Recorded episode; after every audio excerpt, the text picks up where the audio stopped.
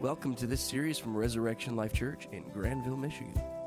Some of you know me, um, a lot of you don't, but I grew up in Grand Rapids, and after I graduated from Michigan State, I moved to New York City and lived there for five years. And it was actually in New York that I became a Christian. So I grew, grew up in a, a, really good home, uh, great mom and dad, but all through high school and college, I never stepped foot in church. I had never read the Bible, didn't, didn't even own one, and um, didn't want anything to do with, with church or Christians, was really turned off by all of that. So, a couple years into living in, in Manhattan, I had a radical conversion. God really changed my heart and transformed my life. And I was 26 years old. So, that was quite a long time ago. But because I was 26, I remember a lot about that time. And what I remember is I was a brand new Christian that all of a sudden was welcomed into a church in, uh, in Times Square. It's called Times Square Church. And uh, I didn't know a lot about being a Christian. Again, I, I was reading the Bible for the first time. And I was hearing words, jargon, or phrases that people would use um, that you call Christianese. And a lot of times I didn't know what they were talking about. Friends of mine would, would use certain words. Um, it could be a word, uh, the first one I remember uh, kind of laughing at, but I'd never heard it before in my life, was the word backsliding. That's a very Christian word. I didn't know what it meant. So someone had to explain to me it's when someone kind of leaves the faith or they're not, uh, they're not being as devoted to Christ as they once were, so they're kind of sliding backwards on their faith. So backsliding. Another one that I remember was the word word, right? People would say, He gave a good word on Sunday, didn't he? I have a word for you. Have you been reading your word? You know, um, all these uses of the word word, and I had to figure out what meant what as a brand new Christian.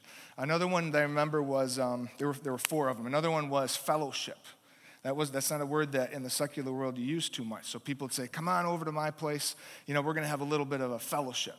And so it sounded uh, kind of boring, but it sounded safe. So I thought, you know, that'll, that'll be kind of fun. So, so I went, you know, and then um, you have a word like fruit. Um, someone asked me once, you know, are you bearing fruit yet, brother? I was like, I, I, don't know. I hope not. I don't know. How do you answer something like that if, if you don't know what people are talking about? So there's all these different words that when people are brand new to the faith, they've never heard before. And, and sometimes it's kind of funny, but sometimes, you know, you can be a little bit offended by that or turned off. But then there are other words that people use that are still Christianese or phrases of verses or, or jargon that everybody has heard before. Not just devout, uh, Bible believing Christians, but even devout atheists have heard words like turning the other cheek, or some words related to, to Christmas, or Jesus died on the cross for our sins, or the blood of Christ, or even a word like uh, forgiveness, or a word like grace. And so tonight I wanted to talk about that word grace a lot of people are familiar with it. A lot of people use that word in different, uh, different ways, but most people, including I think a lot of Christians, don't completely understand how amazing that grace is. And so I asked uh, uh, Tiffany if she would sing that song, which she did very beautifully, Amazing Grace, because what I'd like to do tonight is take that song, the first stanza, excuse me, stanza of it, and talk about some of those words. Because that whole song amazing grace it's it's dripping with doctrine or theology right? If you were to take uh, google the, the lyrics and look at it you could spend a month just going through and learning a lot about the truths of christianity from that amazing song amazing grace. So that's what i'm to do. I'm going to take apart that song and, um, and look at three words in particular that come from the first stanza okay? So i, I will not you don't want me to sing it, so I'm going to recite it again, the first stanza. And it says, Amazing grace, how sweet the sound that saved a wretch like me. I once was lost, but now I'm found, was blind, but now I see. So, what I'd like to do tonight is to take three words, kind of going backwards in the song the word wretch, the word saved, and the word grace what you put together with amazing grace. So, wretch, saved, and grace. And what I want to talk about is what the Bible would call the bad news in the Bible, which is the wretch part, the good news, which is the saved part, salvation, and then how you get the good news. All right? The bad news, the good news, and then how you get the good news. Now, the first word that, um, that I want to look at is the word wretch. And to give you a little bit of background on the person who wrote it in the song, some of you may know this, but a man named John Newton wrote the, the, the song Amazing Grace. And uh, he, well, he grew up as a, a little boy with his father on sailing ships in England in the mid 1700s. So, um, so before, about, uh, about 50 years or so before the American Revolution. Excuse me. And, uh, and then when he was older, he began working on slave ships. And then he became the captain of a slave ship. So he was a slaver. And he was engaged in all the activities that someone in that type of a situation or institution or whatever you want to call it would engage in, which almost everything they did and were surrounded by was totally contrary to, to what, what God would want us to do and to live like as, as people, as human beings, let alone Christians. And that's what John Newton was doing. And he served on this slave ship, was making money and living this life. And then one, um, one evening, uh, on his, aboard his ship, they were in a storm off the coast of Ireland and it was it was looked like it was going to go down and sink. And it was then that he called out to God, and God touched his heart and radically turned his world upside down. And he ended up being a pastor, a vicar in the Church of England for over 52 years following that conversion. He survived, um, his ship survived, but he became a Christian, a very strong Christian. And he became one of the leading abolitionists of his day. He was one of the leading figures in England that was trying to abolish the entire slave trade. And so in 1779, so a couple years into the American Revolution, to give you a historical context, he wrote this, this song, Amazing Grace, because he had experienced that in his own life.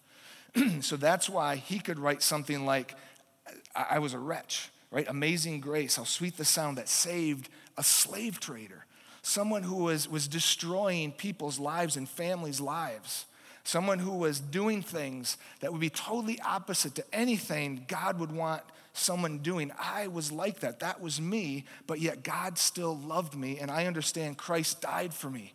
So he used that word in the, song, in the song, wretch, for a reason. It's a very strong word, a very negative word. But he, he knew that that was him. He also knew it was a very biblical word. They had biblical, uh, the, the, the, word is uh, uh, from the Bible, but also he knew verses like Ecclesiastes chapter 7, verse 20. It says, Indeed, there is no one on earth who is righteous, no one who does what is right and never sins. There's nobody that's righteous. Psalm chapter 14 at verse 2, it says, The Lord looks down from heaven on all mankind to see if there are any who understand, any who seek God, but all have turned away. All have become corrupt. There is no one who does good, not even one. And so John Newton wrote that about himself, that I'm a wretch. But he also knew his Bible, so he would have known there was someone in the Bible named Saul, a guy named Saul that was very righteous, a religious leader, a Jewish religious leader. And he, he was persecuting Christians, throwing them in jail, organizing their deaths. The first martyr uh, of the Christian faith, Stephen, um, his death by stoning was organized by Saul. But Saul, on his way to go imprison Christians on a trip to Damascus, he was touched. He was saved. He was blinded, thrown off a horse, and God touched his heart and radically turned his world upside down. He became Paul, the Apostle Paul that wrote most of the New Testament. So John Newton was saying, That's like me, a wretch right? And so if you look at Romans chapter 7 at verse 24, this is Paul, the Apostle Paul, writing this. What a wretched man I am. What a wretched man I am. Who will rescue me from this body that is subject to death? What he's saying is, who's going to rescue me from the fact that I did all of these villainous, dastardly, horrible, murderous things, and I deserve to be punished by God. I don't deserve to be forgiven. I don't deserve to have a relationship with Christ. What a wretched man that I am. John Newton felt that, felt that way, and the Apostle Paul felt that way too. But let me, let me talk about this a second. And I'm going to ask uh, a couple, uh, three guys to come on up and, and uh, help me here. The, the one thing that we need to take away is, though, is that even though John Newton was a slaver and called himself a wretch, and the Apostle Paul was persecuting and killing Christians and calling himself that, biblically, that's all of us. They're not any worse than all of us biblically. And that kind of blows your mind, right? When I was a new Christian, these are some of the things I was learning that I didn't know that kind of blew me away. That in reality, biblically, all of us are in the same boat. All right, so I want to help uh, you really understand this and really get it because it's one of the most important truths in the Bible you can, you can learn. So I'm going to ask Monty if you can come on up and Mark, and who else I have? John. And these guys are going to help me out. Come on up here a second. And I got, I got places for you to stand right here, here, and, and here. So we're going to pretend, all right, we're going to do a lot of pretending here. All right, we're going to pretend that I've got, I've got a list of all of their, you guys going to pay attention? This, I'm a kids pastor and I have to worry about kids. I didn't think I was going to have to worry about this. Now pay attention. All right, I got candy afterwards if you pay attention and just mind your own, don't look at each other. All right, we're going to pretend that this is a list of, of uh, this will be uh, Monty's sins, okay? I got his sins, even a description of what he's done in his life, all right? So you hold on, hold on to that. And then we've got, uh, let's see, John over here. All right? So hold that. Again, these are his sins, a description uh, for him. And then uh, Mark. All right. That's about right. All right. Wow. Wow, wow, wow. Who'd have thunk? All right, so, were, so we're pretending these are, these are their sins, right? So these guys, if they didn't understand biblical truth, they could look at each other and compare themselves to each other, right? Monty can look at both of them and say, you know, I'm, I'm more righteous, I'm more holy than these other guys because look at what they've done, right? He's looking at the outward. This is kind of the outward here. And John could say that about Mark. Mark could even, believe it or not, with all of this that he's got going on, pay attention, he could he could even say he is a lot holier than that John Newton guy uh, that wrote Amazing Grace, or the Apostle Paul, or a lot of other people, right? When you compare yourselves to others, you can look pretty good, and that's where self righteousness comes from. And it's not just Christians that are self righteous, but a lot of secular people that don't even believe can be very self righteous, because self righteousness is all about comparing ourselves with other people.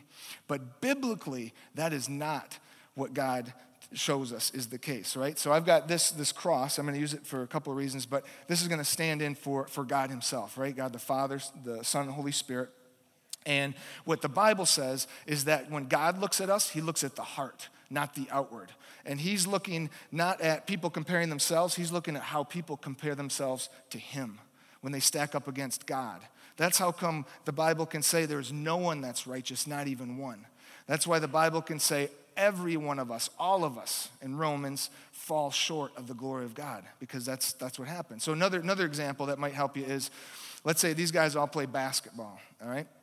So, Amani, he can dunk, all right, he's good size, tall, he can dunk. John is he's all into defense. He's like right up in your face. And Mark is a good ball handler, can shoot threes, and they're always kind of John and John with each other and comparing each other's game, you know. And uh, and so they can be get a little bit self-righteous if you want to use that religious word.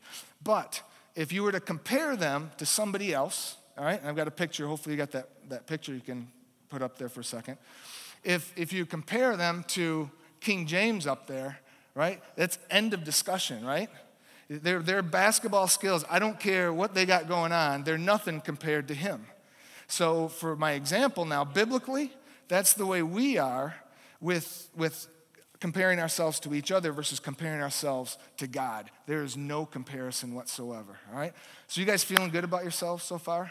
I've got all your sins. I'm, I'm like being real negative about your basketball. So, what's that? Yeah, you will in just a second. So. These guys are worse than kids. You're getting me off. Okay? So that's so so what the Bible would say is we don't compare ourselves with other with each other. We compare ourselves to God. And on that count, everybody falls short. Not just the, what people think are the worst of the worst, but all of us sitting in this room. And so, what the Bible says is that because we are, um, in comparison to God, we are falling short, we deserve to be punished by God. We, we are objects of wrath, Ephesians 2 says, which is the bad news part of what the Bible talks about, all right? That's the bad news. That's when, when John Newton wrote, I am a wretch. That's when Paul wrote, a wretched man like me. Who's going to save me from that? That's the bad news. So that's the, that's the first part. Second part, the good news. Now we're coming to this, John. The good news is God says in His Word that He is not going to leave us there, right? One of the most famous verses in the Bible, even people that were newer Christians, even like me, I had heard part of this before when I was a new Christian. John chapter 3, verses 16 and 17. It says, For God so loved the world that He gave His one and only Son, that whoever believes in Him, that believes that He died on the cross for your sins, shall not perish, shall not be punished for your sins, right? Shall not be an object of God's wrath but have eternal life, have the forgiveness of sins, and live eternally with Christ. Verse 17 For God did not send his Son or give his Son to us or give his Son to die on the cross He did not send his son into the world to condemn the world, but to save the world through him. And there's the word, save, that saved a wretch like me. Because he loved us so much, God had a different plan for us. So what you could say is, is that, is that all of Mark's sins, really, if he believes that what Jesus did is true on the cross, then all of his sins are, are nailed to the cross. Let me pull this up a second. All right, all of his sins are here. And the same way with John, right? Christ took all of his sins upon himself when he died on the cross for us. And the same with Monty. Let's see if I got more tape here.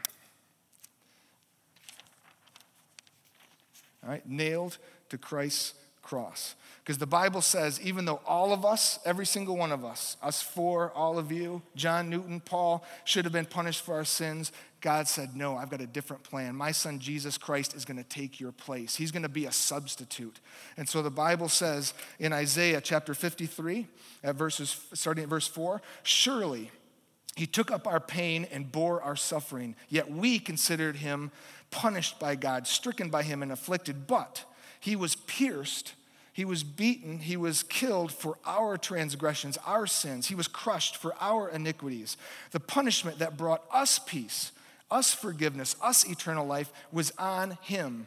And by his wounds, by his stripes, by his blood, by his death, we are healed and set free and forgiven. We all, like sheep, have gone astray. Each of us has turned to our own way, and the Lord has laid on him the iniquity of us all. Our sins were put on the cross with him, and he bore our punishment for us. That's why we can say, even though we deserve to be punished, we're wretches. God loved us so much that he punished his son, Jesus, instead of us, that we are forgiven, that we are so loved, that we are children of God. That's the saved part. That's the good news. So there's bad news, but there's good news, all right? Thank you guys very much. Thank you. Yep, give them, give them a hand. So we do with the kids. So we talked about the bad news and the wretch part, the good news saved. Now, how you get the good news. This is the, the grace, the amazing grace part. And this is where most people, when, um, if you were to ask them questions about um, how you could have a relationship with, with God or how you can go to heaven, even people that really don't believe much, maybe they have some kind of faith of, of some kind. Most everybody in all religions talk in some way about how if you do enough good things that outweigh your bad things, you're kind of going to be good to go even if you don't really know exactly where or if you believe in heaven, but there's kind of a scales type thing going on, on in, in your mind. And, and if, you, if the good outweighs the bad, if you're a nice person, you help people a lot, you try to be unselfish, you even come to church a lot and serve or give money, then that's going to help me balance out the things that I know I kind of do bad or, or, or shouldn't be doing, right? Or some people do such awful things, they think there's no way God could ever love me. But however, whatever way you want to call it, that scale type thing people use, it's all about what the Bible would call works. That people think I can earn my way into a relationship with God. I can earn my way or work my way into feeling like I can go to heaven. But that is absolutely the opposite of what the Bible talks about in, in talking about a relationship with Christ or the forgiveness of our sins. So if you turn to a verse like um, uh, Ephesians, Ephesians chapter 2 at verse 8. It says this For it is by grace you have been saved through faith. Okay? It's by grace that you've been saved through faith. There's the word grace. And what grace is, is a free gift. And when you believe through faith that what Jesus did for you was true, it was historical, it was factual, He did it for me, and you place your faith in that, then, then, um, then you're saved. It says, For is by grace you've been saved through faith, and this is not from yourself. It's not you working it off. It's not you doing enough good things to earn this forgiveness. It is the gift of God, not by works. Paul's saying it again to emphasize it because people get tripped up in it and people believe the opposite. So even Paul, 2,000 years ago, is writing this and saying it twice to make sure people get it. Not by works, so that no one can boast. So the word grace, when you talk about amazing grace, it's, it's a term for free, a free gift okay, a free gift like a birthday present or a Christmas present. And when your kids, you know, Christmas is around the corner, about I think eight weeks or so, less than that maybe. But when your kids or grandkids or nephews, nieces, they come downstairs and they want to get their gifts for Christmas, do you, Do you make them go out and, and shovel the driveway and shovel the sidewalk and, and chip the ice off the, the porch before company comes and then vacuum and then do the dishes? And then, because they've earned it, you give them their, their present, their presents, right? Or do you do that at, at, for their birthday? No, that's not what a gift is. A gift is given because you love that person and you don't expect them to earn it. If someone is working, then you pay them money because they've earned that, but not gift. So the word grace means a free gift. God is giving us a free gift. We cannot possibly ever work off our sins. But He loves us so much, He said, My free gift is my Son Jesus, who will take the punishment that you deserve upon Himself so that you can be free, so that you can know this grace, this freedom, this eternal life that I created you to know and to understand. So that's the word grace. And then go to verse 10, Ephesians 2 chapter 2 at verse 10. For we are God's handiwork or workmanship, created in Christ Jesus to do good works, which God prepared in advance for us to do. So then Paul talks about works, but he's saying you first are given, if you believe by faith, you're given a free gift of salvation, of eternal life. You can't work it, work at it, but once you receive it, you will be so filled with love for me and for others and for what I've done for you, then you will want to do good works. People get it the opposite way so often. They work to be validated. They work to have God love them. They work to feel like I can get into heaven that way or to feel better about themselves. But biblically, it's the opposite way. You receive that, that, that um, love of God and the forgiveness of your sins by faith, and then you want to do good things and good works and be a blessing. So that's amazing grace. That's what amazing grace is all about. So that song again, it said, Amazing grace, how sweet the sound that saved a wretch like me. I once was lost and didn't know these truths, but now I'm found. I found Christ. I know who I am in Christ. I was blind. I didn't understand what I was doing. I was an object, the Bible calls, of wrath, of God's punishment. I was blind, but now it's all different. I see. That's what John Newton wrote. That should be all of us saying that about ourselves and what God has done in our lives. So let me ask you this Have you received that free gift? Have you received that free gift? Have you believed by faith that what Jesus did on the cross actually did happen? It was a fact. It happened in history, and he did it because he loved you so much. Do you believe that? Romans chapter 10 says that if you confess with your mouth that Jesus is Lord and believe in your heart that God raised him from, from, the, from the dead, you will be saved. There's that word again saved, set free, not punished, right? Living eternal life. So let me ask you, what did John Newton say about himself and about his God? He said, I admit I'm a sinner. I'm, I'm, a really bad sinner. I've done some really bad things, but I serve an awesome God. And I know by his amazing grace, even a wretch has been saved. Even me, I've been saved. What did the Apostle Paul say about himself? And what did he say about God? He said about himself, this is a verse we, we read a few minutes ago from Romans 7 at verse 24. He said, What a wretch I am. Who will rescue me from this body that is subject to death? And then the next verse, I didn't read it until, I didn't want to read it until now. He, he answered his question Thanks be to God who delivers me through Jesus Christ our Lord. So, my question to all of you is, is what do you say about yourself? And what do you say about God? Are you ready to admit, maybe for the very first time, admit that yes, I'm, I'm rebelling against God. I'm not living for Him. I am so far away from Him. Are you willing to admit that, to confess that, to say, yes, that, that's me? And I need to ask God to forgive me of my sins. And are, are, are you willing to ask or, or believe, excuse me, are you willing to believe that this is true? What Jesus did on the cross for you is true?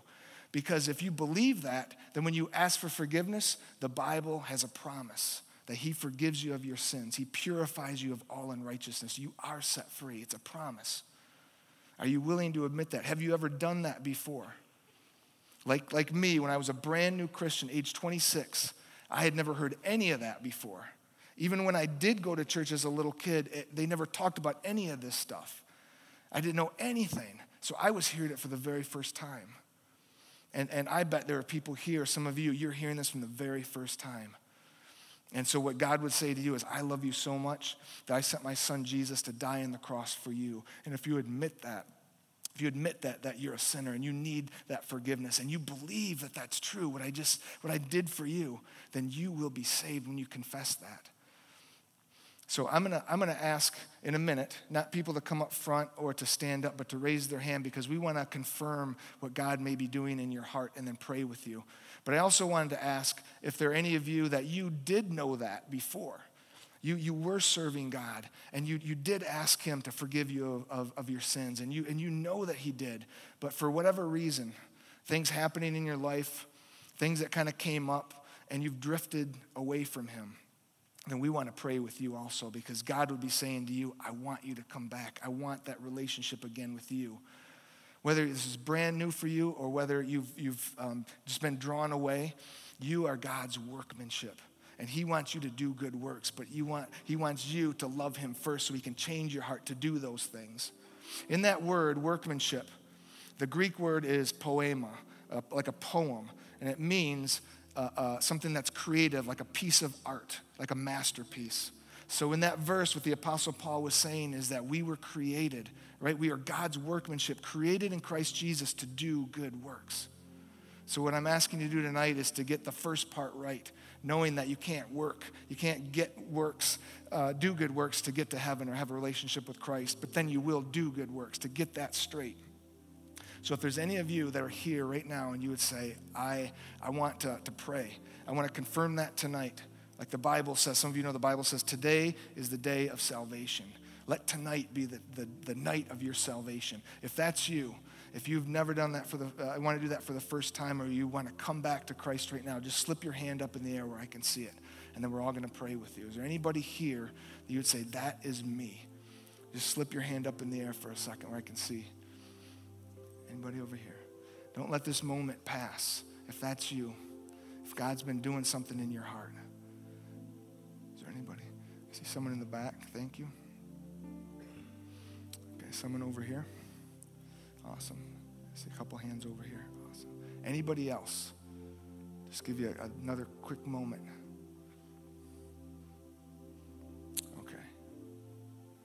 So I saw three or four hands, but we're all going to pray together. We're all going to pray in agreement, especially with those that are praying for the, for the first time. And you're just saying, I love you, Jesus, and, and I admit I'm a sinner and I need forgiveness, but I know because of what you did on the cross for me, I have the forgiveness of my sins. So we're going to confirm that right now. So just pray this after me. Say, Jesus, I love you, and I thank you that you love me. And I thank you, Jesus that you died on the cross for my sins. And I ask you to forgive me for all my sins, to be my Lord and my Savior and my best friend. And I choose tonight to do my best to love you and to follow you for the rest of my life. In Jesus, your name I pray. Amen. Thank you for listening to this series. For more information, call 616 534 4923 or visit us at reslife.org.